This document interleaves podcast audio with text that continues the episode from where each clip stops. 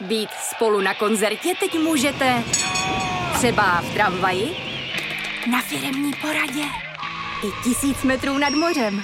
Jsme tu, abyste mohli být mezi svými kdekoliv. Tak zůstaňte ve spojení díky datům na naší nejrychlejší mobilní síti v Česku. T-Mobile.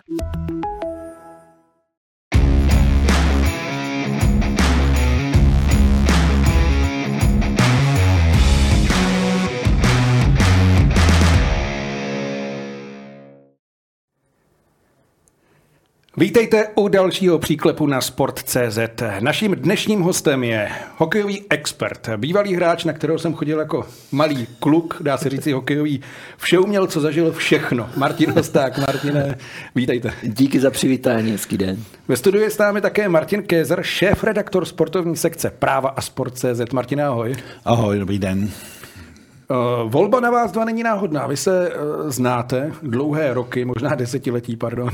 tak uh, Martine, něco k tomu? Je to téměř 50 letí a známe se tak, že jsme se asi poprvé v životě viděli při zápise do první třídy a pak jsme spolu několik let v té škole odchodili. Rozdíl byl v tom, že já jsem se o ten sport vždycky zajímal víc pasivně a víc jsem o něm kecal, zatímco Martin ho víc dělal a jeho cesta pak vedla vlastně už tou hokejovou třídou, to si asi řekni sám, ale mám pocit, že jsi šel do sportovní třídy, že jo? Ve čtvrtý, ve čtvrtý, no. Ve čtvrtý třídě jsem se přesunul na hokejovku. A... Už jsme mu nebyli dost dobrý, jako. Ale byli jste dobrý, to, to byla experimentální třída. Ano, ano, jsme se učili matematiku. Experimentální to znamená? Ano, že jsme měli množiny. Ano, Množiny. Já jsem byl do normální, jaký jsem měl množiny. Ne, no, ne ale, to už pak měli všichni. Ale my jsme ti tu cestu prošlapali. Jako. Jo, děkuji. No. My jsme byli ty první, kteří pochopili, k čemu jsou množiny dobrý. Kdo měl lepší známky? Hmm. Asi. No z matiky určitě, protože matiky, to je no. taky třeba říct, že vlastně naše dráhy jako studijní pak šly rozdílnou cestou. Já jsem šel spíš tím humanitním směrem a Martin šel tím technickým. A ještě jsem do toho motal hokej dost výrazně v té době. hokej jsem motal. No. no. Kdo byl oblíbenější uhlek? Ve třetí třídě? No tak to už začíná. To, to si asi... myslím, že jsme měli tak na stejno. Jako, mm.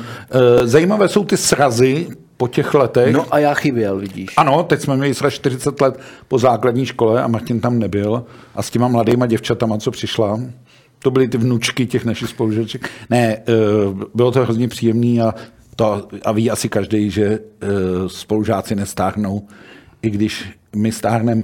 Ale je to vlastně zajímavé, jak se mě a Martinovi ty role protínají a ve chvíli se zdálo, že jdeme každý úplně jiným směrem a už se vlastně nikdy nepotkáme, tak jsme se vlastně na té hokejové půdě z každé strany barikády potkali. A je nejvyšší čas, aby se dal na finance, aby jsme se zase někde potkali, víš? Uh, to já asi zůstanu věrný tomu hokeji a tomu psaní o něj, ale uh, já vím, že ty už se tváříš, že jako už je after hokej, ale pořád ten hokej zase máš rád, to zase není pravda, že ne? Ne, samozřejmě, hokej mám pod kůží od malička a hokej asi neopustím nikdy v tomhle směru, takže sleduju dění už jenom proto, že o něm rád vyprávím. Navíc uh, Martin měl hokejový podhoubí, že jo?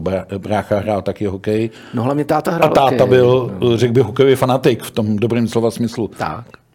K tomu všemu se dostaneme. Na Sport.cz jste vydali podcast za Mantinelem. Co se tam posluchači dozvědí o extralize? Mluvili jsme o extralize, o třech zajímavých tématech. Možná se k ním Martin taky může nějakým způsobem vyjádřit. Eh, Extraliga má odehráno devět kol za sebou a nás tam zaujaly tři věci. Pro mě trochu zvláštní zlom motoru České Budějovice, který první tři zápasy sezóny vyhrál, a to je vždycky super, když rozjedeš sezónu třema výhrama a následovalo sedm porážek. Pak má česká hokejová extraliga v tuhle chvíli unikát Karlovy Vary, které doma ještě neudělali ani bod a venku jsou nejúspěšnějším týmem extraligy. V Třinci, v z 11 a vyhrávají na, na ledě těžkých týmů. A třetí unikát, ten je trošku smutnější, 223 minut bez gólu, mužstvo, to už je zarážející a to jsou ti odzbrojení rytíři, jak říkáme v tom podcastu. Tak možná, Martin, co tebe z těch tří věcí překvapuje nejvíc, nebo zaujalo nejvíc, nebo máš pro to nějaké vysvětlení pro tyhle No, anomálie? nejmenší, Vlastně? nejmenší vysvětlení asi mám eh, pro motor, protože samozřejmě motor nějakým způsobem loni velice dobře fungoval, eh, nijak zvlášť se to tam neobměnilo, vědí, co mají hrát, ten začátek tomu celkem napovídal, Hmm. takže, takže ten motor mě překvapuje, ale on to taky souvisí s který soupeř vám sedne, který soupeř vám nesedne. Vy z Karlovy Vary, ten, ten jejich systém s tím, že výborně brání, hrají strašně disciplinovaně, čekají na breaky, mají na to breakový hráče, to je přesně to, jak můžete překvapit silného soupeře v Mladý Boleslavi 1-0, no, tak prostě dají jeden gól z jedné šance a pak to celý ubrání, prostě to No, zavřou. To vychytal a tak. Eh, No. Dvě tyče skvělý, go, skvělý golman, ale tak to k tomu patří, to k tomu patří. Takže Vary naopak se zase budou trápit s mužství, kde by měli hrát vyrovnanou partii, kde by měli možná. tvořit. Hmm. Ono to je tak jako všeobecný. Když hraješ venku, nemusíš tvořit, nikdo tě nějak nenutí, prostě si to zavřeš, hraješ si tu svoji hru, když máš kvalitu, tak tu kvalitu ukážeš, když ji nemáš, tak to prostě zavřeš. A doma, kdy musíš ukázat nějakou konstruktivní hru, tak ti ženou diváci. Tam ti pomůžou prostě ten krok udělat, ten půl krok udělat.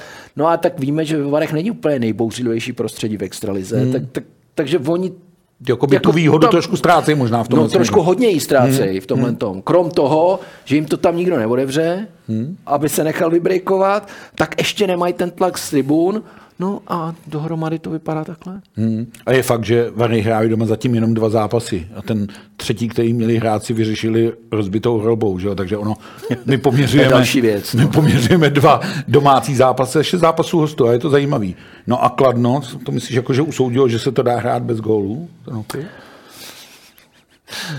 Co to je za otázka? Martin, tohle nech mě asi. No ne, tak uh, asi si řekneme, že když mužstvo prostě 11 třetin nedá gól, tak je nějaký problém, že jo, jako v tom, evidentně. No, problém je v tom, že jim chybí střelci. A to, že na začátku závali góly, spíš připisuju dílu, náhody, nějaký euforie, ta Vivode je dobře namotivoval. Tam, tam, tam úplně cítím to, jak je přesvědčil, že to půjde, že to bude dobrý a že ten začátek bude fajn. A teď tak trošku narazili na realitu, protože realita je, že, že, že Kladno nemá kádr na to, aby hrál na špici tabulky a prostě jo, budou tam bojovat dole, budou bojovat, a, ale že nedávají góly, no. tak jako nemají tam, nemají tam střelce, já tam nevidím vyloženýho střelce a samozřejmě úplně bez gólu, to je fakt eh, na zamyšlení v tom, jakým systémem hrajou, jak jdou před bránu. Tak pojďme něco změnit, pojďme to hrát úplně jednoduše na náhodu, házejme ty puky před bránou, tam se o to poperme, potlučme. Ono tam dřív nebo později musí něco spadnout, jo, tak ale tak eh, já myslím, že kdyby tady seděl Otavej voda, tak by to bylo dobrý se na tohle zeptat, ne? Co my s tím? No, jistým nic, jenom asi řeknu na závěr, My jak, před tu bránu nepůjde. No já bych šel, teda, ale já bych šel, až bych brečel. To- To byl můj post. Ale jak říká Standa Neveselý, bývalý trenér Dukly Hlava reprezentace, kluci v tom hokeji hrajou ty góly, čím dál tím větší roli. Takže tohle si myslím, že platí. Tolik k extralize, dneska se budeme věnovat NHL, dále životě hokejistů po skončení kariéry, samozřejmě, když tady máme Martina, tak také Švédsku a nakoukneme také do šance ligy, protože musíme do Zlína. Jedno z tradičních tuzemských hokejových měst, tak to bez zesporu můžeme označit Zlín, kde mimo jiné vyrostla celá řada skvělých hokejistů, například Karel Rachunek, Filip Chytil, Petr Čajánek, Roman Čechmánek nebo Roman Hamrlík, který se stal historicky první českou jedničkou draftu. Zatímco v letech 2004 a 2014 se místní celek stal mistrem extraligy. Právě od druhého titulu jeho výsledky nabírají sestupnou tendenci a letos dokonce přišel po 42 letech sestup do druhé nejvyšší soutěže. A přestože sezona je zatím stále v začátku, rozhodně se nedá říct, že by zlínští berani s jistotou vykročili za návratem mezi elitu.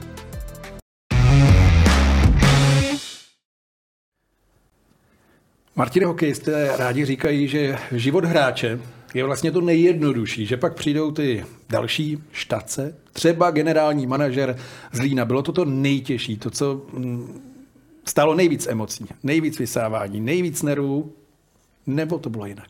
Nejvíc poučení, nejvíc zajímavostí, ale jinak eh, to tak samozřejmě je práce manažera já jsem prošel poměrně vším. Nedělal jsem extraligového trenéra jako hlavního, takže to k tomu se nemůžu úplně vyjadřovat, ale jinak si myslím, že co se týče hokeje, tak jsem toho prošel hodně a dělat manažera eh, klubu je asi to nejnáročnější, co může být a musím říct, že mě to hrozně moc dalo. Já jsem tam potkal spoustu skvělých lidí, s některými se stýkám doteď. Eh, naučilo mě to o hokeji mnoho, mnoho nových věcí. Eh, zase mi to spoustu věcí sebralo a jsem rád, že už to nedělám. to je to poučení. Eh, jaký to vlastně bylo? Protože vy jste z Hradce Králové, hodně dlouhou dobu v Praze, a Zlín to je valašský klub. Jak vás tam přijali tehdy? Přijali mě dobře. Já, to, to mě přijali skvěle, tehdejší primátor Mirádámek mě přijal skvěle, protože město vlastní 49% klubu, čili on byl tou hlavní personou tam v té době.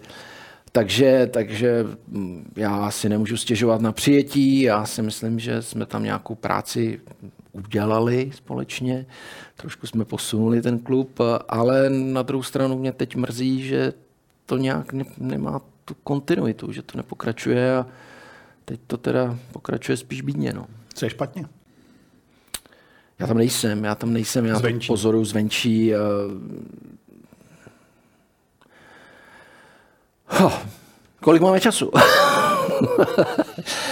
ne, tak já si myslím, že pořád, pořád tam chybí prostě jeden člověk, který by stál u toho kormidla nebo na tom kapitánském můstku a pevnou rukou to držel, ať už bude takovej nebo makovej tak pořád toho Jirku Marušáka, který v téhle chvíli působí v té roli generálního manažera, nebo toho jednatele, tak, tak to úplně tak nevnímám, že, že by tam touhle rukou vládnul. Donedávna moc nebylo o něm slyšet ani v médiích, aby nějak se vyjádřil, ani nikde se nevyjadřoval vůči klubu, vůči hráčům. Takže to pořád cítím, že, že tam chybí. Samozřejmě chápu, že ta předchozí sezóna covidová, taková všelijaká, tak to chápu, že se ten klub nějakým způsobem rovná, nerovná, nebo ta dva roky zpátky. Ta loňská sezona, tam už jako na to výmluva není. Tam prostě jakmile není jeden člověk, který nese zodpovědnost, rozhoduje a nese zodpovědnost, tak si myslím, že to nemůže fungovat. Tam, ono se to říká, jako když to vezmete tak psychicky, psychologicky, vždycky to jde všechno od zhora. A jestliže na tom vršku to není pevný a není tam prostě ten drive a není tam někdo, kdo je persona, která to řídí, ať už tam nebo tam, to, to je celkem jedno. Ale musí to mít pevně v rukách a současně za to nezodpovědnost. A to je to, co si myslím, že Zlínu pořád ještě chybí, aby to tam takhle fungovalo. Martine, v mých očích Zlín dělal všechno pro to, aby spadnul pět let. Prostě opravdu zatím šli, třeba jako Slávě kdysi, nebo jsou další kluby ve fotbale, Werder Brémy taky 6-7 let dělali všechno pro to, aby spadli. Prostě... Bereš mi to z úst, já jsem to chtěl říct, že si Zlín dlouho zahrával. Těch sezón nepovedených bylo daleko víc. I Martin zažil, že se zachraňovali na poslední chvíli, že přišly nějaký momenty, kdy to vypadalo už úplně zle a vždycky se to povedlo vytáhnout. A ta pravděpodobnost, že to jednou se nepovede, že se to mužstvo nechytí a tak nakonec se stala. Já myslím, že Zlín trochu po tom druhém titulu eh, podleh takové jako mistrovské kocovině, že nic moc nemusíme jako měnit dál a ono to bude fungovat. Umlátíme no. si šestý místo. A ono se to uh, hodně posunulo, ta um, um, špička extraligy se vlastně vytvořila někde jinde a má jednu spojitost, to, co říkal Martin. Vlastně v čele těch klubů stojí významné osobnosti, mají jasný směr, kudy jdou a tak dále a tak dále. Já vlastně nevím, jestli je úplně dobře, že ve Zlíně je tak velká ta ten městský podíl a vlastně nikdo jiný to nebere. A na mě nikdy nepůsobil Zlín, že by byl jako chudá oblast. Jo? Takže Zlínsko rozhodně není chudá oblast. Tam měli vždy, že jo, Barum tam byl, Hamé, vždycky sehnali ty peníze. Uh, Peníze já bych moc jako nechtěl, nechtěl akcentovat, protože i, i s menším rozpočtem se dá ta Extraliga hrát velice dobře, vy třeba Plzeň ale, ale samozřejmě region silný, bohatý, relativně, protože tam je výborný průmysl, hmm. ale současně velmi omezený, velmi omezený v možnostech, jak ten klub podpořit, ať už vlastnictvím od, od jinut, hmm. ať už to vlastní Barum, vlastní prostě Němci a řeknou, že nebude se podporovat hokej, takovouhle hmm. část se nebude. A, a přesto moc nejede vlak. Jo, jsou tam další firmy, které by bývaly, mohly pomoct, ale, ale v tomhle tom je to velmi, velmi ta škála omezená. A já si myslím, že trošku se tam, ještě než jsem přišel, tak se trošku zanedbalo to, co říkáš po, po tom titulu, že se zanedbala práce s těmi drobnějšími, drobnějšími lidmi, kteří by měli vztah i s fanoušky a nevyužila se ta vlna euforie, ano, okay, hmm. teď na vzestupu, tak pojďme toho využít. Nechalo se to tak volně, volně padat, až, až já až jsem vlastně přišel ve chvíli, kdy tam, kdy tam byla obrovská ztráta finanční a, a vlastně ta sezóna se zachránila, jak říkáš, na poslední chvíli. My jsme pak vždycky byli aspoň před kole, ale ale bylo to dost tristní ten pohled na extraligový klub, když jsem tam přišel. Hmm. Bývalí hráči? Čajánek, Balaštík, velké osobnosti, Vlach. Uh, ano, ale zase to neznamená, že to všechno, že to všechno jako zaklapne. Jo? Jako Petr Čajánek se tam teďka vrhnul na mládež. Já jsem rád, že u toho klubu je, ale já bych tak čekal, že to vezme do rukou jako, já nevím, Martin Straka, že prostě tam vyleze, řekne, tak já to tady budu řídit, já vím jak, takhle to budu dělat a já za to nesu odpovědnost. Dejte mi to, stejně vám nic jiného nezbývá. Eh, no a, a mohl, tam, mohl, tam, mohl tam jít a mohl dát tu kůži na trh eh, předchozích sezónách, kdy tam už nešlo moc nic zhoršit. Jo. Tam jako, a možnost měl, nakonec tam je Jirka Marušák, ale, ale samozřejmě ten Petr Čánek tam je, oni tam spolu diskutují, oni to spolu řeší, aspoň co máme, no, co to bylo, když jsem tam ještě byl, předpokládám, že to funguje podobně. A já bych rád viděl, kdyby tam prostě byl jeden člověk, který se zvedne, zabelí a řekne tak, tudy. Hmm. A když to bude špatně, tak mě vyhoďte, nebo prostě tak já za to můžu. Ale pojďme tudy.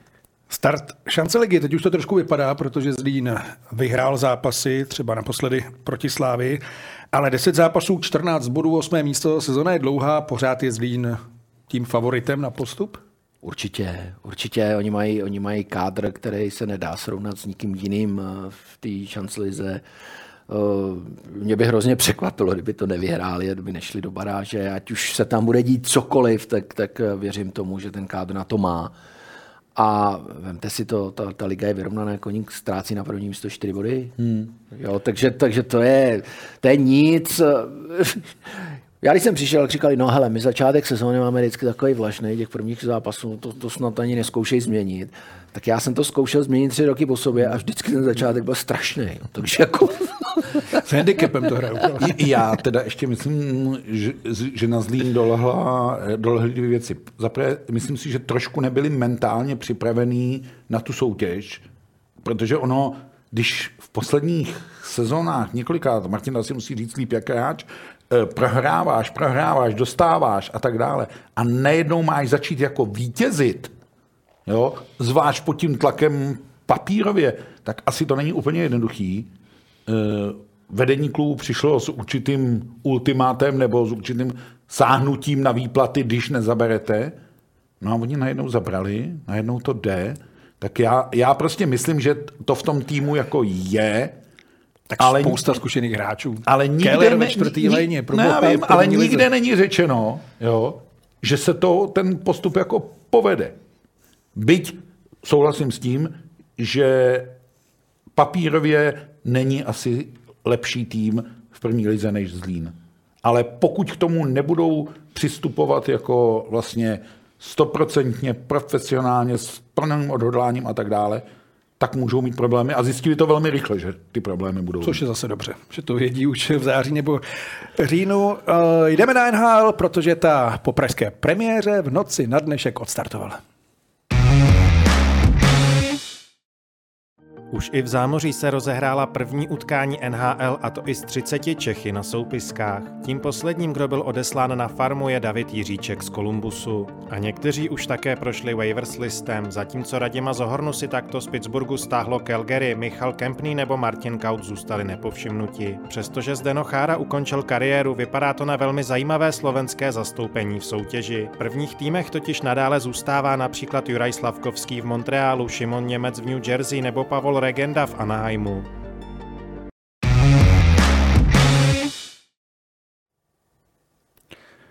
Martin Kaut nebo Beck Kempný, kdo si je nevzal, jak je to možné? Jak je to možné? Já nevím. Eh, samozřejmě, samozřejmě každý hráč má nějakou reputaci. Eh, NHL je velmi sofistikovaná soutěž, kdy o každém hráči existuje několik A4 od scoutů, od eh, manažerů, všude. Takže vlastně ten hráč nic nesková. A jestliže má co skovávat, tak to všichni vědí a vyšťourají. A, a eh, proč si nevzali? Já asi se nikomu nehodili do konceptu, nikomu se nehodili do týmu brát si hráče, který už by měl patřit do základní sestavy týmu. Eh, to už nejsou kluci, kteří vemem si ho, pošleme na farmu, ať se trošku rozkouká v zámoří, to už neplatí. No a nikomu se asi do toho týmu nevešli, takže těžko, jako na tohle je velice jednoduchý argument. Nikdo nechtěl, proto si nikdo nevzal. Hmm. Jo, Znamená to, tady to, to prostě NHL je těžký biznis a já to rád předávám k mojemu biznisu, prostě jsou tady akcie nějaké firmy a tu v té firmě nikdo nevěří, jak si tak si nikdo nekoupí. Šmidec. A ty s tím nic neuděláš? Jako? Ne, nikdo s tím nic neudělá. No. Může to, že projdou tím waiverem bez povšimnutí, znamená třeba konec finál, nebo je to nějaké znamení, že to může být jinak za půl roku, za měsíc, za rok? Je to nějaký signál o tom, jak je ten hráč vnímán v tom svém klubu. On pochopitelně, nebo i jeho agent vlastně tím, že z toho waiver listu není vybrán, říká, hele, co? A já bych jenom, když jsme zmínili ty jména, asi bych dal rozdíl mezi Kautem a Kempným, protože Kaut je ve velmi složitý situaci, snaží se vlastně už nějakým pátým rokem prosadit v sestavě Coloreda, hráč z prvního kola draftu a pořád se mu to nedaří. To je nějaký signál. Možná to půjde jinde a ne v Coloredu, ale nikdo jiný zatím nechtěl. A u Michala Kempného podle mě hrajou roli tři věci. První, je mu 32 let, je vlastně na konci té zámořské kariéry, zvlášť v dnešním trendu omlazování a tak dále. Druhá věc je, má jednocestnou smlouvu na 750 tisíc dolarů, to znamená, možná můžeme vysvětlit, že jednocestná smlouva znamená, že dostáváš stejný plat, ať hraješ nahoře nebo na farmě, takže je to nějaká zátěž do platového stropu.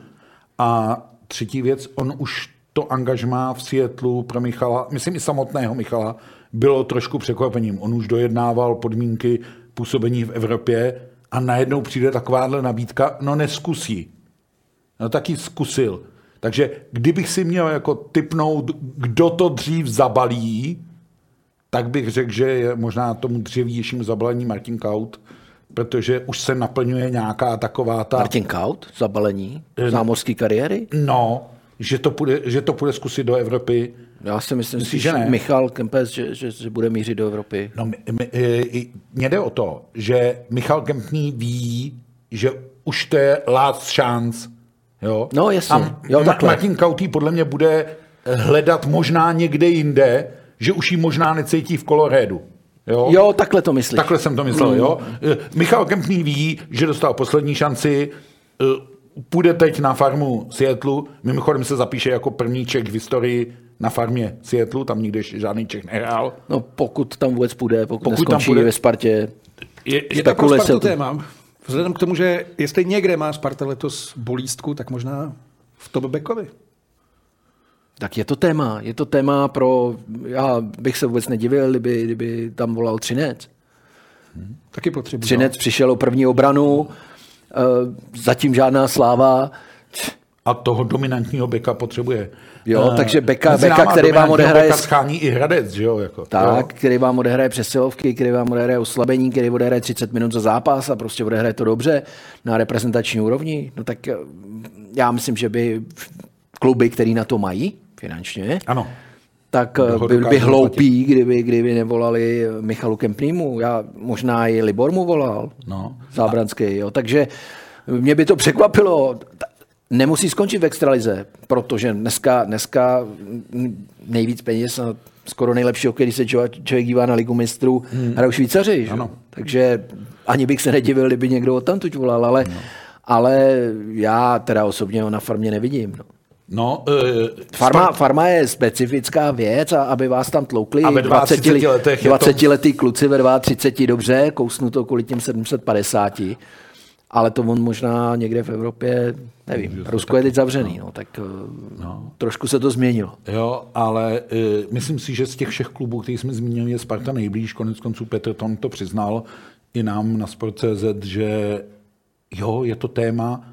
Eh, My jsme s Michalem mluvili v létě, hodně jsme o něj stáli, pak přišla překvapivá věc pro něj i pro nás, ale neznamená to, že se nemůžeme vrátit. Prvotní reakce agentů, obou hráčů je stejná, půjdou to zkusit. Jo? Ale teď je otázka zkoušení dlouhá doba a v Ne, ne, lednu je uzávěrka přestupního No, termínu. Martine, budou to zkusit, znamená, koukejte hodit z Evropy nějaký pořádný laso.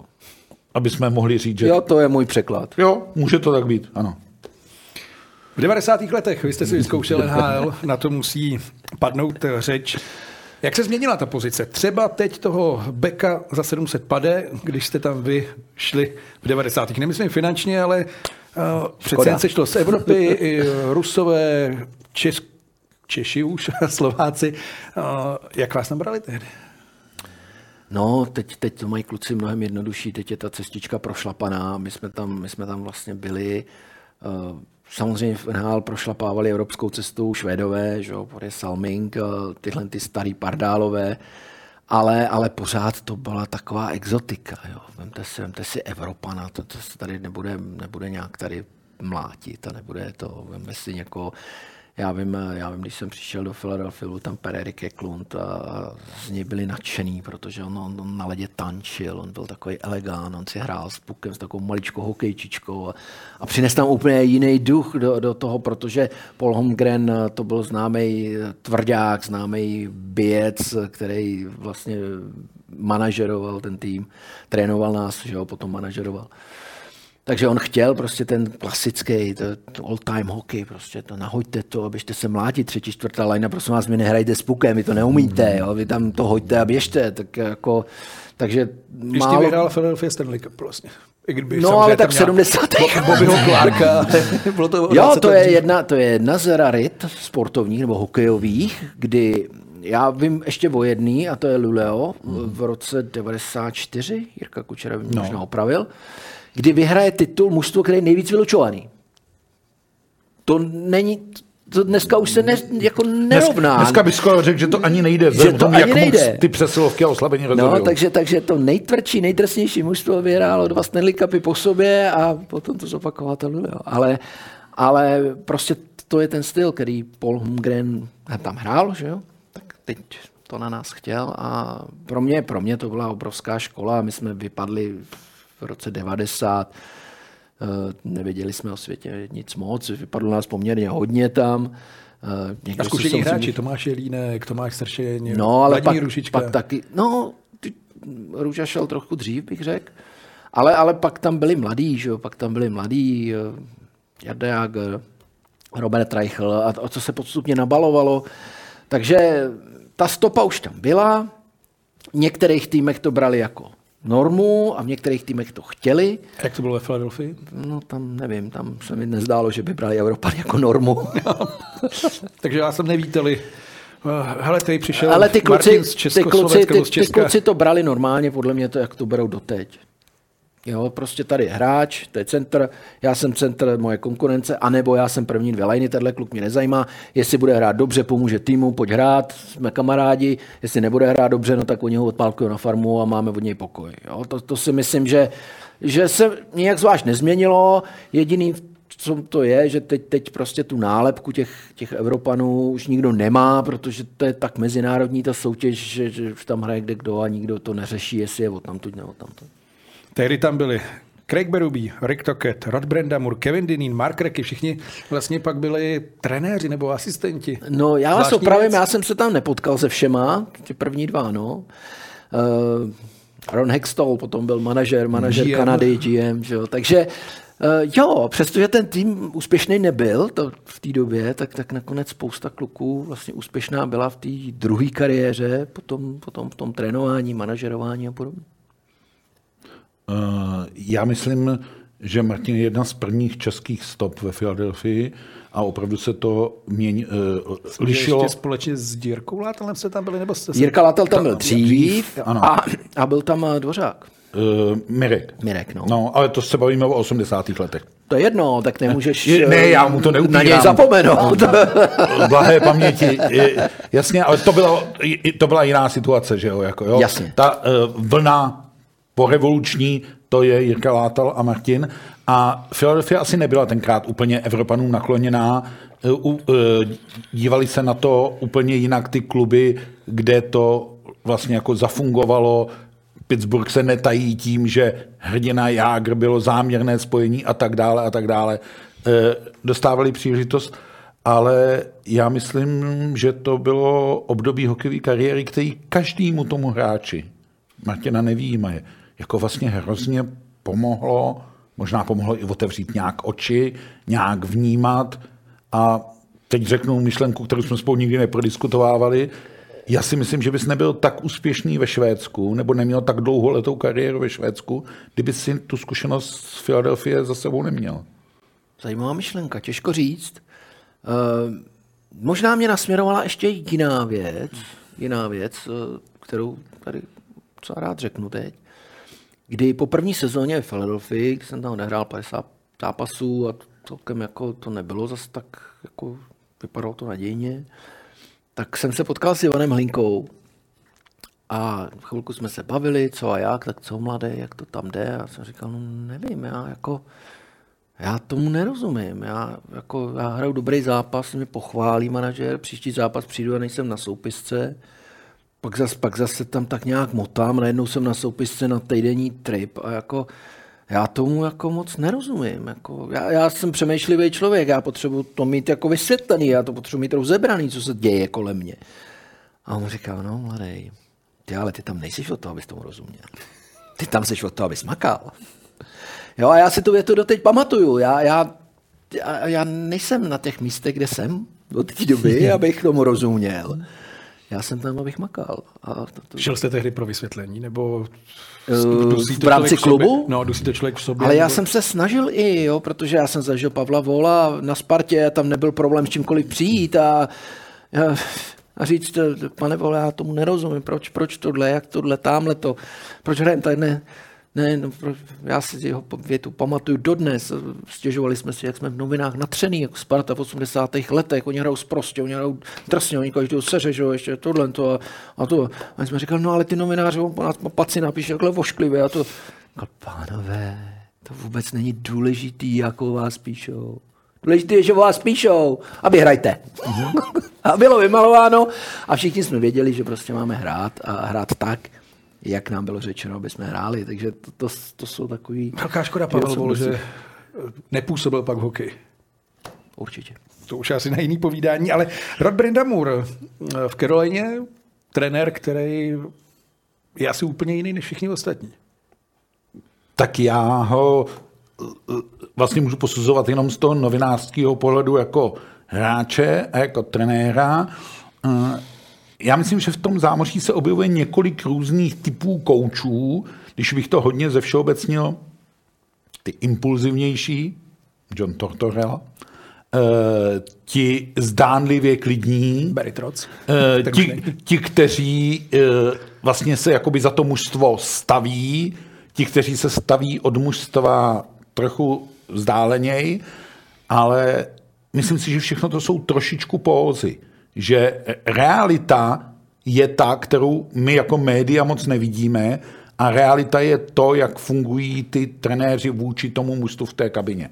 A to je vlastně otázka jakoby na hráče, eh, jak působí, Martin zažil spoustu trenérů, který měli nějaký mediální obraz, ale ono to nemuselo zdaleka tak z pohledu toho hráče a fungování toho trenéra být. Jako. Kde byl největší extrém? Rozdílový. Puh. Hmm, Když to takhle projdu.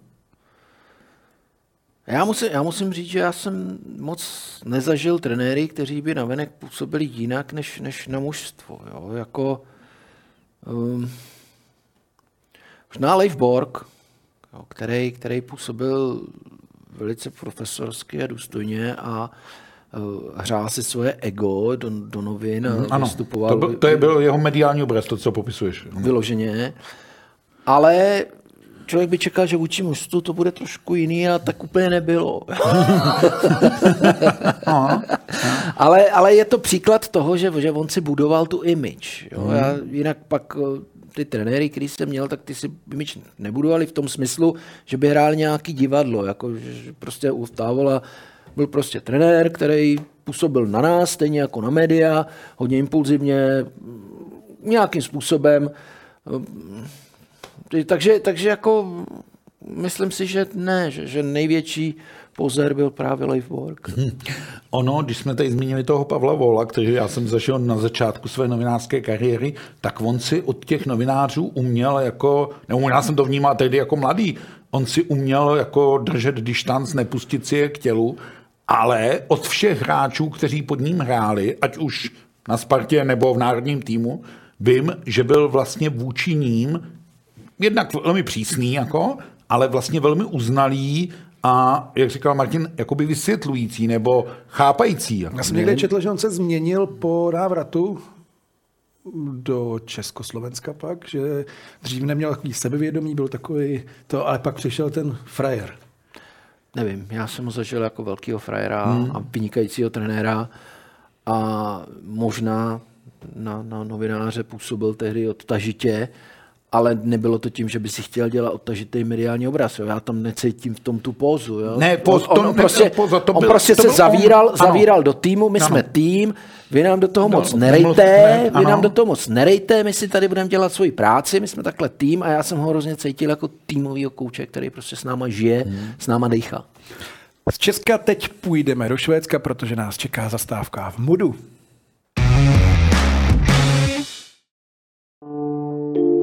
Opravdu hokejovým městem je Ernsköldsvik, nacházející se na východním pobřeží Švédska. Přestože zde sídlí jen zhruba 29 tisíc obyvatel, najdete zde šest krytých hokejových hal, včetně hlavního stadionu pro 7 tisíc lidí. Do ochozu se tak vměstná téměř čtvrtina obyvatelstva. Mezi odchovance místního klubu Moodu patří i skutečné hvězdy NHL jako Peter Forsberg, Markus Neslund, bratři Sedinové nebo Viktor Hedman. Moodu je také dvojnásobným mistrem Švédska, avšak po druhém titulu v roce 2007 nastal pokles a také ekonomické starosti. Až před pěti lety přišel pád do druhé nejvyšší soutěže. Letos tak začíná už šestý pokus o návrat mezi elitu.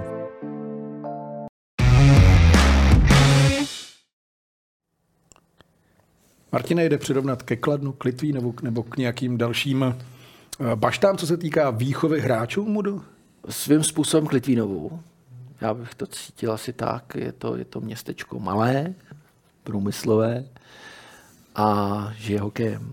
Takže pro mě, pro mě ten Litvínov je velice dobrý příměr a stejně jako v Litvínově se tam prostě urodila ta generace, ta fantastická generace kluků narozených eh, v první polovině 70. let, 72, 73, 74 a, a o chvilku dál Sedinové jsou 75. No, 76 možná. 6 dokonce, možná. no. A, a pak se to už trošku zadrhlo, ale, ale stejně tak Litvínov, ty- když to vezmeme, tak vlastně ta generace zhruba stejně stará. Ve stejné době vyrůstají v Litvínově. a Tak, v spolužáci, spolužáci no. stejného gymnázia, no. takže, takže velmi dobře. Já bych to přirovnal k tomu Litvínovu. No. Ono upřímně, já když jsem poprvé v životě přijel do Ernsköldsviku, tak ono mě to i ten Litvínov připomnělo. Ona je to, Martin Mají promine, taky záluží, jo, nebo? No ne, ne, chemička tam není, ale je, je tam, že jo, ta velká pila, je tam uh, část Husqvarny továrny a to, ale je to vlastně, já to nechci teď zasmě, uh, ale vlastně malá obec, kde na začátku obce z jedné strany je hotel, jediný pořádný ve městě, a když tím městečkem velmi rychle projdeš, tak na druhém konci je ta Kempehalen, ten zimní stadion. Uh, já dám ten příměr s tou chemičkou, to není úplně jenom pila, to je obrovská papírna. A kdo žil blízko hopírny, tak moc dobře ví, že, že to nevoní. Že to nevoní. Tak mě už to pak vonilo. Hmm. Ale člověk se na to musí zvyknout a takže, takže ten příměr je, ten příměr je fakt velmi podobný. Jediný co, tak Litvínov nemá letiště v Tumře. Že? To, je, to, to je pravda, ale to je taky zvláštní příběh, když letíš nad lesy a najednou se vytvoří taková jako ploška a tam přistaneš. Jo, jako, kdyby lesy. Kdyby to byly aspoň lesy, to jsou třímetrový skrčky. no a ty druhá liga? A ne, nejsou já, sami, nejsou sami, protože ne, Aika, já, já tohle to musím říct, já to na tom Švédsku oceňuju. Jo, my, my, my tady pořád mluvíme o historii, tradici a tradiční klub by neměl spadnout a tradiční klub by neměl tadyto a tamhle to a pojďme, pojďme najít mechanismus, jak ten tradiční klub udržet a něco. Ve Švédsku, a prostě, hlava ve, Švédsku, pro, ve Švédsku prostě nejsou peníze, Eh, trošku se to tam sesype, papírna nefunguje, teď eh, vlastně to je, to je Heglunds Arena, což jsou, což jsou eh, vojenské mašiny, vojenské hmm. stroje, tak ty možná jim teď trochu přisypou, že ale, ale v každém případě tam, tam, tam jsme prostě normálně v regulární zemi, kde to funguje na profesionální bázi, kde prostě mám peníze, seženu sponzora, funguje to, funguju. Nemám, jde to dolů. Tak eh, ano a samozřejmě část Švédska truchlí, že Můdu už není, už není v uh, Elicerie nebo v té nejvyšší soutěži, on se to jmenuje jinak. No tak, tak dobře, no tak lidi v Enšasvíku, já vám opravím trošku no, no, vyslovnost. Vyslov... Já mám vůbec problém to vyslovit, na to ještě ve švédštině. Jako. Zkuste Evik. Mm. Jo, to, to, je taková zkratka, všichni tomu rozumí. To je pravda, to oni říkají. Evik, to umí každý. No. Takže tam, tam, si, tam jste jistý v Kramplicích. No, takže, takže prostě to není. Uh, z hokejové gymnázie tím pádem ty kluci odcházejí jinam a tak dále, a tak dále a myslím si, že, myslím si, že prostě to je takový přirozený běh věcí. Jo, já, já v tom nehledám žádný jako zázraky, prostě tamhle mají, tamhle mají najednou vekše, mají prostě peníze, hmm. tak prostě postoupí, hrajou ligu mistrů. Kteř, a to je město, které dlouho nebylo jakoby na Nebylo to samý, že jo? Šelechtea tam byla nejdřív v nějakých 70. 80. letech, za mě zmizela, pak se vrátila, mezi tím tam byl Bjerkleven, mezi tím tam bylo Sertelie, no. prostě tam se to mění. No. Westeros, jo, to, to, prostě tam se to mění, tam to běží a mně to přijde přirozený mně to přijde přirozený, no tak prostě jasně, no my jsme malá zemička. No. Tam je to rozcáplý, že jo, tam jsou ty vzdálenosti obrovský. Takže, takže tam to je víc vidět, že tenhle region nemá prostě tým v té hmm. nejvyšší soutěži, ale, ale no tak se region semkne, pomůže si finančně a už tam jsou. Petr Forsberg, vy jste se tam potkali? Jsme se potkali hodně, no. Peťa, Peťa je skvělý hokejista, skvělý člověk a uh, možná na jeho, na jeho vlastně kariéře se dá prezentovat to, co, co zdobilo tuhle tu generaci. Ty kluci byli nesmírně talentovaní na všechno. Jo, Peťu... On mimochodem má prý fotografickou paměť nebo paměť na obličej. Že on, když se vám podepíše a pamatuje si vás, tak řekne, to už jsem se podepisoval. A fakt si to pamatuje. Tak to nevím, to samozřejmě nemůžu potvrdit. Třeba si na mě teda vzpomene. ale, ale, ale obrovská, obrovský talent toho, když jste postavil k balónu. On skvěle hrál fotbal, skvěle hrál tenis, on hrál badminton, on prostě všechno. A to byly celá ta parta. A druhá věc, soutěživost. Jo, oni prostě, oni prostě chtěli, ale to vám řekne, když se budete bavit s generací 70. let a, a vlastně 80. Že, a, i našich, že, že, že prostě bylo, no. budeme hrát měli, kuličky. Měli, no jasně. Vlastně, my jsme běhali závod míru od jednoho vchodu ke druhému. No a mlátili jsme se pitlíkama se cvičkama. Přesně tak. No. Prostě... Neptej se, kdo vyhrál, ale... Jo, a, a, prostě, a prostě se cvrkají sirky a člověk chce vyhrát. Prostě, jo. A no. já to trošku teď postrádám u, u té mladší generace. Já jsem dělal manažera mládeže v Hradci, regionálního trenéra, jezdil jsem po kraji. A, a, a hodně tohle to je jedna z věcí, kterou postrádám snad nejvíc u té mladé generace. A dělám, co dělám, tak prostě chci vyhrát.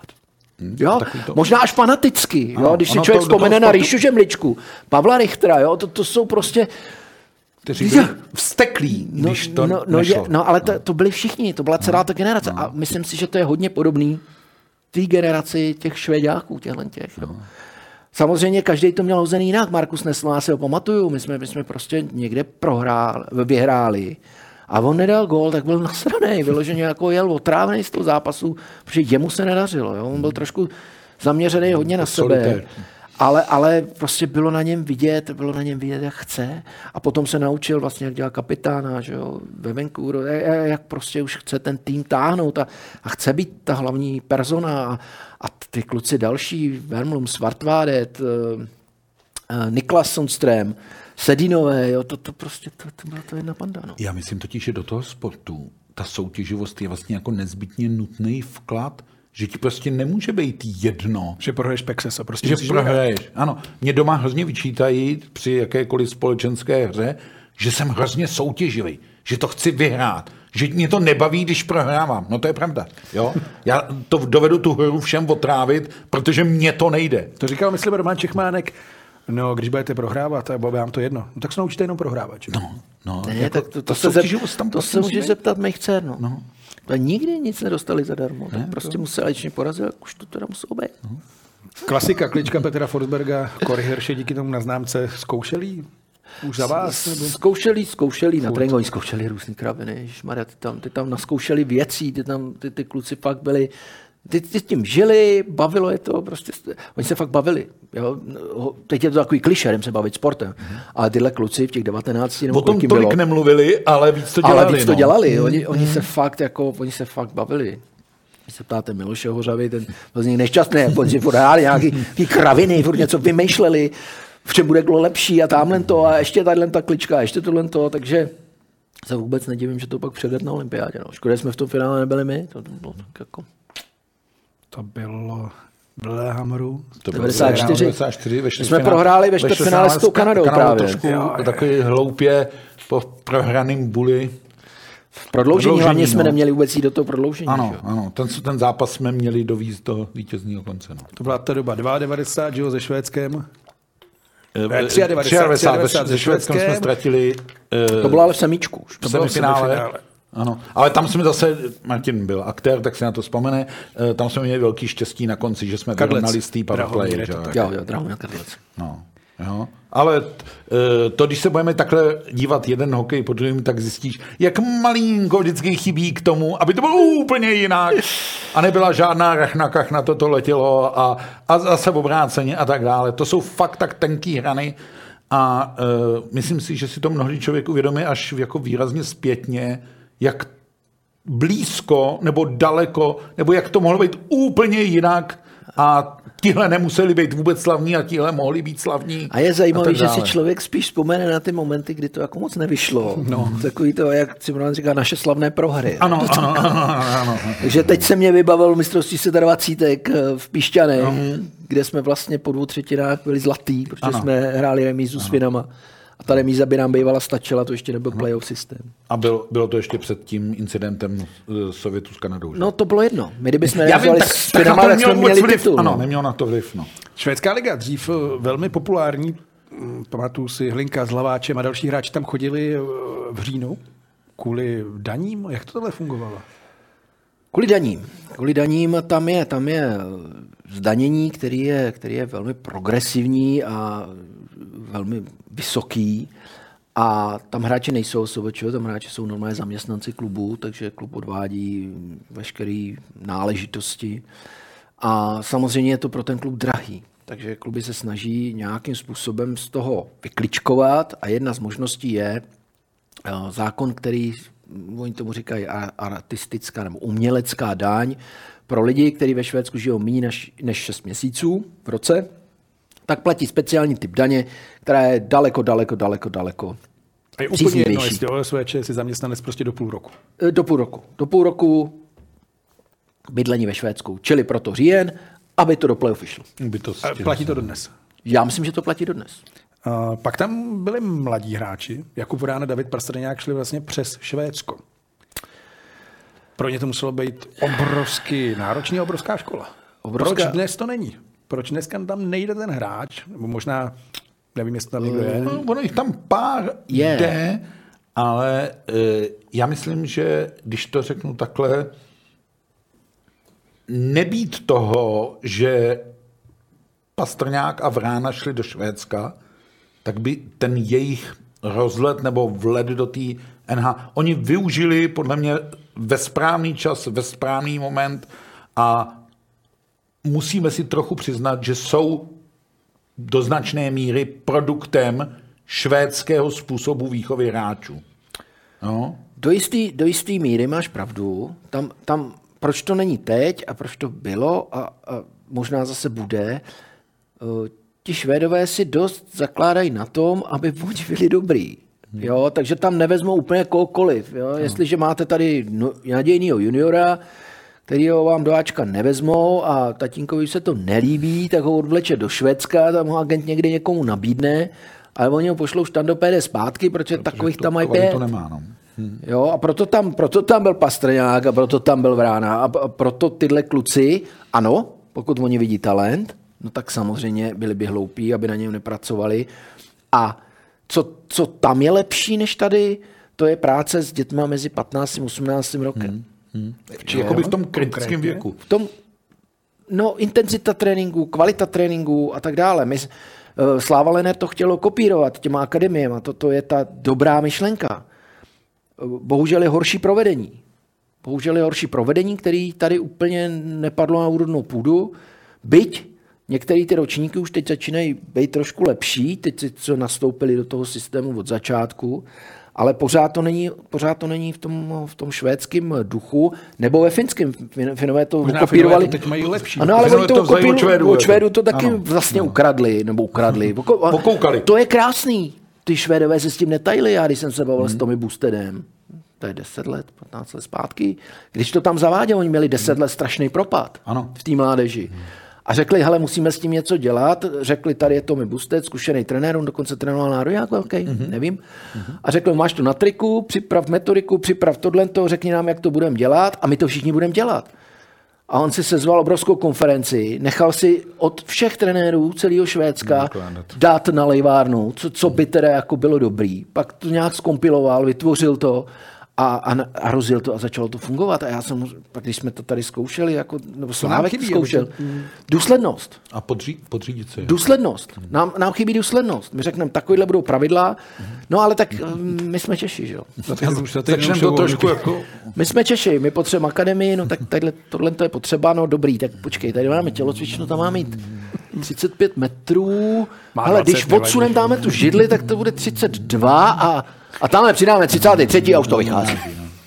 Jo, takže, takže ta důslednost, ale já jsem se toho Tomi optal, jako tehdy mu říkám, Tomi, já ty trenéry taky znám, protože jsem proti ním hrál a vím, že jsou taky své rázové a taky chtějí mít svoji pravdu a taky chtějí trénovat ten klub někde v Kiruně po svým. Říkal, ty, ale jak jste to docílili, jako, že to všichni opravdu začali dělat tak, jak chce svát? On říkal, no represe. Jednoduchý represe, my jsme jim posílali dotace, přijel jsem tam, nedělali to, říkám, ty ale, ale vy to neděláte. Žádná škvára nebude. A když jsem tam přijel po druhé, nedělali to, no tak jsme to sebrali a, a najednou to všichni dělali. Přesto ale se jedna věc změnila, protože před nějakými 15 lety neexistovalo, že by mladí Švédové byli na univerzitách. V NCAA, teď by jich tam mělo být 54. Co to ukazuje? Uh, to ukazuje, že přemýšlej. Ty, co tam chodí, nebo? no jistě, protože tam, tam je potřeba rozlišit dvě věci. Jít do kanadské New Yorky, zavřít se tam a dělat hokej, to je trošku loterie. Musím se přiznat, že pár let už to nesleduju, ale před pár, pět, deset let to fungovalo tak, že prostě jste přišel do, junior, do juniorky, někde vás tam zařadili a buď to tam bylo fajn, a pomohli vám, anebo to tam nebylo fajn a prostě vás vytěžili. To znamená, jste hráli, oni hrajou spoustu zápasů, chodí tam spousta lidí, je to jako velký sport, to pozor, to, to my nevíme, jako tam chodí průměrná návštěva, jak tady na Extraligu. Ano. Ale, ale je to pořád junior, kanadská juniorka a, a ty týmy jako Sas, Saskatchewanu, Regina, ty si mm. na tom prostě zakládají. Má tam to, ten nejvyšší tým je jich prostě juniorka. Ale to je něco jiného, než studovat na univerzitě a dělat si prostor pro budoucí kariéru. Tam My to možná máme v věci. tématech, ale tam spojujeme dvě věci. Jo? To znamená, ano, já jdu studovat na univerzitu, tím, že jsem dobrý hokejista, dostanu stipendium. Když budu dobře studovat, mi to stipendium vydrží a já ještě můžu hrát velice kvalitní hokej.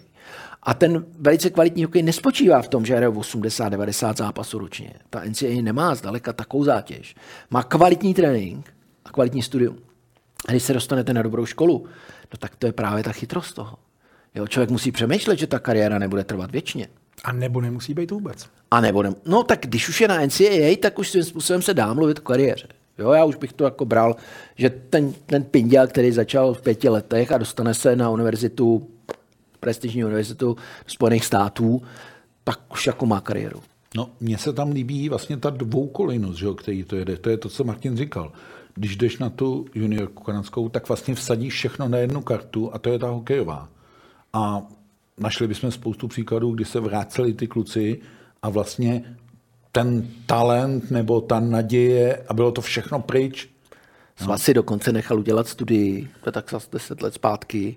Procento kluků, kteří šli do kanadské juniorky a prosadili se v hokeji, ať už do nál nebo extra a procento kluků, kteří zůstali tady a prošli českou juniorkou a někde v Evropě, bylo úplně stejný. Hmm. To se lišilo opravdu o zlomek. Takže bylo úplně jedno, jestli ten kluk šel tam nebo sem. Protože když na to máš, tak nakonec tě ta cesta dovede. Tak. Podívej Ale se na když- Dominika Kubalíka, Když, když, na, když tu Jo? práci chceš tam nechat, musíš No. mít talent, práci a být soutěživý. Jo, to, to není zadarmo ten Petr Forsberg, to, ten si to odpracoval, to není tak, jako že bychom řekli, obrovský talent a, a hrál si s klukama, tak jako... A usnadníme mu No, to. ne, ne. To, to, to, tam je spousta, spousta, spousta práce a dřiny. Ale u té školy je to pozitivum, že OK, když nevíde ta hokejová karta tak úplně, jak by si představoval, tak máš vlastně reálně postavený základ, protože ta škola je dobrá, to není jenom, že ti dají nějaký jako razítko, chodil si někam do školy. Jako když jsi mi dával ty. do školy. Ty jsi chodil do dobré školy, to, ty jsem tam ještě učil, byla dobrá škola. Ale e, příklad toho, že vlastně v tom svém oboru, tom druhým, tom mimo hokejovým, taky něco znamenáš, něco umíš, máš nějakou cenu na trhu. A my se blížíme k tomu poslednímu tématu, ale ano. to je pro toho hráče vlastně hrozně důležitý, protože e, je ti 35, 40, končíš a pak se musíš rozhodovat, co dál. A že by jako všichni bývalí hokejisté našli uplatnění u hokeje, no to prostě tak není. Jako, jo? Taky na to nemají v uvozovkách buňky. Jo? To není úplně automatický, že hraju 25 let hokej jako aktivní kariéru a pak tam najdu místo, ať už jako trenér, funkcionář, manažer, kustot. To tak není. A proto je čas na konec kariéry. Celá řada hokejistů se po skončení kariéry nebo i v jejím průběhu vydává i do dalších oborů. Zatímco v Česku je znám svou podnikatelskou činností například Dominik Hašek, americký golman Mike Richter provozuje fond soukromého kapitálu. Jiný legendární brankář Ken Dryden se stal poslancem kanadského parlamentu, píše knihy a také vyučoval kanadská studia na univerzitě. Současný obránce Caroliny Kelvin De Haan založil pivovar. Slovenský forward Tomáš Tatar je jedním z hokejistů, kteří provozují vlastní módní značku. Možná jste v zahraničí zaznamenali fast foodový řetězec Tim Hortons, pak vězte, že je pojmenován po svém zakladateli bývalém hokejistovi NHL a členovi síně Slávy, který však zemřel už ve 44 letech při autonehodě. Marcel Dion, jeden z nejlepších hokejistů v historii NHL, založil v Buffalo obchod zaměřený na sportovní memorabilia. Obránce Matie Biron je jedním z kanadských hokejistů, kteří se po ukončení kariéry stali hasiči. A zajímavý nápad na společné podnikání měli český obránce Stanislav Neckář a jeho kanadský spoluhráč Dave Andrejčák. Když po zisku Stanley Cupu s Tampou neměli kde kouřit slavnostní doutníky, napadlo je nechat vyrobit pojízdný kuřácký salon.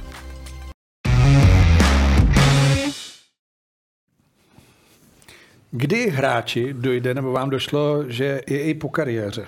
Možná třeba v 15, ve 20 někdo to takhle má, ale kdy ta myšlenka už se to blíží, kdy přijde? Já myslím, že málo který hráč si připouští, že, že už brzo bude po kariéře. To, to, to bych řekl, že ne. To pak dost často nastane jako raz na raz, ničeho nic. A, ale někteří jsou na to připravenější než jiní. Vy jste byl připravený, protože jste toho skutečně zvládnul moc. V klubu, v mládežnických repres, skauta, generálního manažera, televizního experta samozřejmě. Co je nejnáročnější? Asi ten GM byl. Nej, nejnáročnější byl GM, no.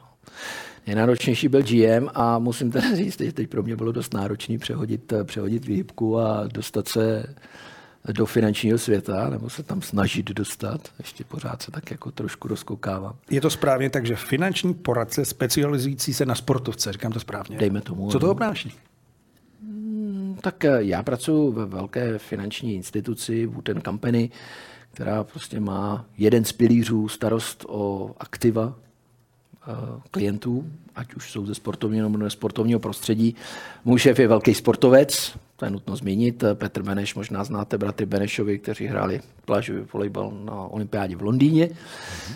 Takže on mi hodil laso a nějak mě přizval do týmu týmu těch poradců, tak abych eh, oslovoval sportovce a nějakým způsobem jim pomohl právě s tím přechodem z kariéry na kariéru, jo, protože eh, tam si málo kdo uvědomuje, krásnou větu řekl nedávno Chris Pronger, tuším, že to bylo on, kde řekl, že 50% profesionálních sportovců ve Spojených státech po kariéře má finanční problémy. To byl vlákno na Twitteru, skvělý, senzační to bylo. A myslím si, že, že jako českých Ono to Luzích a hájích to není jiný. Premier League, NBA a další, tam to je možná ještě horší. Jo, ale vemte si to, to jsou to, a on mluvil jako o sportovcích jako celku, a, a to, jsou, to jsou fotbalisti, to jsou basketbalisti, to jsou, já nevím, to, to prostě Major League Baseball, ty to jsou kluci, kteří berou víc peněz než hokejisti, tam, tam jako jsme úplně zase ještě někde jinde. A hrozně, hrozně zajímavý povídání o tom, jak prostě člověk by měl myslet na to, že ty peníze, které teď rozkutálí, mu potom budou chybět protože mu třeba chybí to vzdělání, protože mu chybí ten rozhled. Samozřejmě... Protože celý život vlastně do té doby nic jiného než ten sport no, aktivně já, já jsem strašně, Já jsem strašně rád a jsem vděčný Robertovi, protože mě hodil laso ještě dřív, než jsem skončil, takže už vlastně jsem si zkusil, zkusil roli spolukomentátora a že mě do toho zapojil. A to byl takový první krok pro mě jako do toho prostředí po hokeji ačkoliv jsem ještě si jako sezónu jsem dohrál, mm. play jsem dohrál a už předtím jsem komentoval švédské hry v tom roce 2001, ale uh, potom do toho nějakým způsobem vklouznout. Další šanci mi dal Zbigněk Kusí, Organizoval jsem mistrovství světa v Hradci a v Pardubici, mistrovství světa juniorů, měl jsem na starosti hra, uh, dvacítky, měl jsem na starosti hradeckou skupinu manažersky. A člověk se tak začíná přeštelovávat z toho, že vám přesně řeknou, že tady přijdete v 9, tady si to odtrénujete a od 12 máte volno. Změnilo se to za tu novinářskou kariéru, že dneska ty hráči třeba jsou finančně gramotnější, nebo eh, nebo je to tak, hele, 15 mi to vždycky přijde a bude to tak celý život? Ne, myslím si, že se to moc nezměnilo. Dokonce bych to řekl možná obráceně. Tím, jak dřív třeba ty sportovci těch peněz zase tolik neměli, já pamatuju sraz národního týmu, kam nejmenovaný obránce Kladna František Kabrle přijel Škodou 120 a dneska by vypadal jako blázen. Jo? A tehdy to bylo úplně jako normální. Takže já myslím, že tihle kluci, nebo někteří, část z nich, si jako uvědomovala, co jako přijde. Dneska je to fakt nebezpečný v tom, a asi najdeme sporty, kde je to ještě hůř než hokej, eh, kdy ti tomu mladému klukovi nasypou vlastně obrovský balík peněz a on si s tím upřímně řečeno vůbec není podle mě schopen poradit. Protože eh, jasně, koupím si hezký auto, jedu na dovolenou, eh, zaplatím přítelkyni všechno, co můžu, tím získám ještě bohatší přítelkyni nebo ještě větší zlatokopku. Zkusím kuličku. A tak dále. Jo, ale... ale já jim tohle to všechno neberu. To je, tomu věku patří. Ale, ale, co potom? Vždyc, no. ale vždycky se dá kus uloupnout. No. A, a někde dobře uschovat, dobře zainvestovat, dobře se připravit. Práce. To je teď moje práce. Takže konkrétně... Přesvědčíte o tom. že, že, to, že to stojí že to, to, má, že to má takhle, že má cenu se tomu věnovat. Já nepotřebuji, aby to řešili se mnou ale že má cenu o tom přemýšlet. O tom, tak, věnovat tomu ten čas, věnovat hmm. tomu energii. Hmm. Protože tak samozřejmě to musí člověk věnovat energii, začít si to studovat, začít o tom přemýšlet, a nebo se někomu svěřit, no ale pak dopadne jako někteří jiní, kteří prostě se to svěřili svěřit. kamarádům a tím Těch A- příkladů taky není málo. No, Těch je bohužel strašně moc. A, týká končí velký- velmi, velmi tragicky. A týká se i velkých známých sportovců a opravdu můžou končit až úplně fatálně. Jako. No. Jo. Jo, a, Těžby dřeva jsem slyšela podobné věci. no, tak to, to, je ještě furt dobrý. Ale oni, oni se nic se netěžilo, ale... No, no ne, jako jo, to myslíte tohle. No, ale, ale přesně to a pak to končí fakt tragicky. Takže Jo, protože ten člověk si s tím najednou není schopen vůbec poradit, kam se s tím životem dostal. Jo, bohužel, bohužel a já se hrozně rád dávám za příklad Petra Čecha, který prostě teď přesně ví, kam směřoval, kam celou kariéru si to budoval, nějak si to připravoval a teď na to může stavět. A je, je to vidět, já myslím, že už je to vidět, uh, už i během té hráčské kariéry se to trochu jako profiluje, kteří hráči o tom, jak přemýšlí a kam směřují a tak dále. A pak je vidět u některých hráčů, jak prostě jako v uvozovkách jedou bez hlavy, teď hrajou hokej a vy si pak říkáte, Ježíš, a co bude potom? Jako? Co s tím klukem bude? Eh, Kam ty peníze dá? Dá je nikam, neutratí a tak dále. Jo?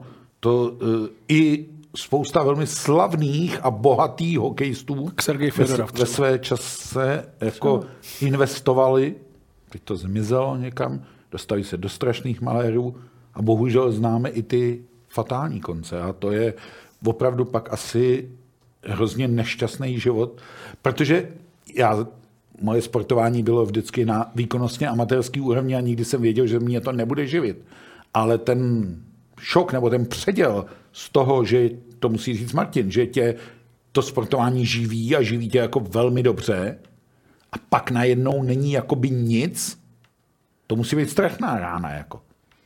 Jo, a člověku chybí kolektiv, který by ho no. formoval, který by ho někam vedl a, a chybí mu vedení. Najednou, najednou má čas a ten s tím časem musí naložit. Jak, jak Nejdu do kabiny, dneska je to nějak, No, nějak, nějak jinak ano, vlastně. ano, Kde, kde, počkej, kde, má, kde, kde mám rozpis? Co mám dělat? Kam, kam mám jít? Jo? Takže kdo na to není připravený, tak, tak je opravdu v tom... A, a teď se dostane do věku, já nevím, přes 30 let a najednou ho to vypleskne do normálního života. A má třeba rodinu, no, děti, a hypotéku. hypotéku. No, to jsou fakt jako tě, tě, eh, těžké věci. Ono, my jsme ten sport že jo, dostali na tu profesionální bázi, Eh, ty lidi to živí, je to prostě jejich povolání, zcela otevřeně to říkáme, přiznáváme, ale je spousta vlastně jakoby nejistoty za tím životem po sportovním životě. Notabene v dnešní době. A já jsem rád, že se objevují... máme nejistotu všichni. Všichni, ano. E, Různou, ať už ekonomickou, geopolitickou a tak dále a tak dále. Takže ten svět je jako složitý a svým způsobem, a to si tady musíme asi říct, ty sportovci žijí trošku v takové jako bublince nebo e, Ne, svým způsobem. Ty žijou prostě v bublině, to jsou hmm. pořád malí děti z vel- větší části. Jo, oni tak postupně, tak je to jako kdyby člověk po střední škole najednou to vyplivlo, ale bylo mu 35. Tak něco pozitivního na závěr. Eh, ne, kde se vidíte, co eh, vaše hokejová kariéra, protože teď jste se trošku odklonil. Bude ještě něco? Scout, manažer, generální znova? Nikdy neříkej nikdy, že? Ale nevěřím tomu, že mě někdo přesvědčí, abych ještě cokoliv dělal, co se týče hokeje. Jo, Já jsem teď objevil nový svět, svět eh, financí, který mě natchnul. Se o tom strašně nápovídám. Taky vidíte, že teď se nebavíme už vůbec o hokeji, už, už jsme na jiné platformě. Eh, Strašně rád se o tom bavím a strašně rád eh, lidi nasměruju, pokud toto stojí. Jo, Takže je to i vnitřně, jo, já teď vlastně Není to ten hokej, ale pomáhám těm lidem, aby se měli líp, nebo aby měli... Je to, máš to v ano, sobě? a je tam ta soutěživost. Zase. Já chci být dobrý v tomhle. Prostě chci se vzdělávat, chci se tomu věnovat, chci to sledovat.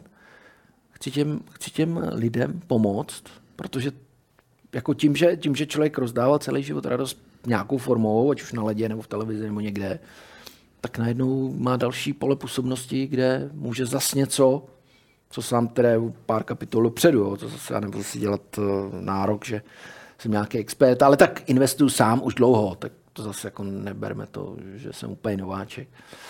A takže, takže jo, co je pozitivní? tak Pozitivní, pozitivní je, že se to- vždycky jsou nějaké možnosti. Hmm. Ať už sportovní, Životní, nebo životní, ekonomický. nebo ekonomický. Hmm. A každý, kdo chce, tak tu, tu, tu, tu příležitost si vždycky najde. Já moc nevěřím tady, tady těm řečem, že ten kluk je strašně talentovaný a strašně pracovitý a strašně to, ale oni ho v tom klubu šidějí, tak jdem do jiného klubu. A tam je taky strašně šikovný a taky talentovaný a je daleko lepší než ty ostatní kluci, ale oni ho tady neberou, Zase. tak jdem do jiného klubu a tomu já prostě nevěřím. Tak nemám pochybnosti, že se vám to nepovede, abych to řekl správně. a děkuji za návštěvu, děkujeme. Děkujeme za pozvání. Martine, taky děkuji. Já taky děkuji za pozvání. Budeme se vidět zase za týden ve středu. Nezapomeňte, že pořád si můžete přehrát nejen ve formě videa, ale také jako podcast. Pro dnešek je to všechno. Těšíme se u dalšího příklepu a mějte se hezky.